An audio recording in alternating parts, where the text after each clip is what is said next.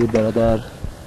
حاج آقای صادقی فرمانده گردان کوسر در شب نهم تیر ماه سال 1365 در پادگان تیپی 21 مامزا در منطقه ایلام غرب. و درود بر شهدای راه حق از شهدای کربلای حضرت امام حسین تا شهدای کربلاهای ایران.